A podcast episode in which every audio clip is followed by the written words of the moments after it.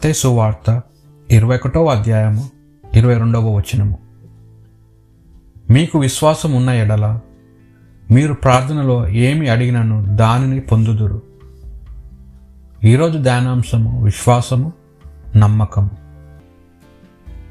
ఈ వాక్యమును బట్టి మనము దేవుని దర్శించుటకు సరైన విశ్వాసం ఎంత అవసరమో తెలియచున్నది. విశ్వాసం అంత గొప్ప విలువ గలది కనుకే యేసు ప్రభు తన భూలోక జీవిత యాత్రలో తన వద్దకు వచ్చిన ప్రతి మనిషిని నీవు నన్ను విశ్వసించుచున్నావా అని అడుగుచున్నారు. క్రీస్తును వెంబడించు వారికి మొదటిగా ఉండవలసింది విశ్వాసము. అందుకే మనలను విశ్వాసులు అంటారు. విశ్వాసం లేనివారు క్రీస్తును వెంబడించలేరు. ఏసే నిజమైన దేవుడని హృదయంను విశ్వసించి నోటితో ఒప్పుకున్న వారు మాత్రమే రక్షింపబడుదరని వ్రాయబడి ఉన్నది. ఆయన నిజముగా ఉన్నాడనియు తన్ను వెతుకు వారికి దొరుకుదురని మనలో ప్రతి ఒక్కరూ విశ్వసించాలి. ఇదే దేవుడు మన నుండి కోరునది విశ్వాసంతో కూడిన ప్రార్థన వల్ల మనకు సమస్తం సాధ్యమవుతాయి.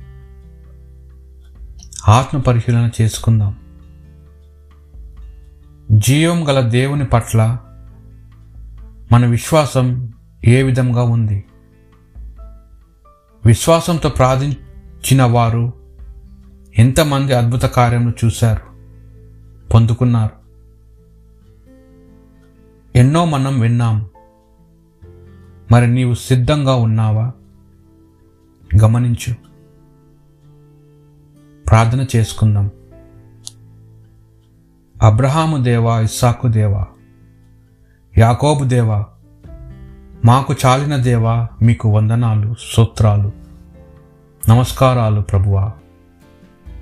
మీ అందు మేము పూర్తి విశ్వాసము ఉంచుతున్నాము. మీ అందు మాకు గల విశ్వాసాన్ని బలపరచండి. మీ సాక్షులుగా జీవించుటకు కావలసిన కృపను మాకు అనుగ్రహించండి.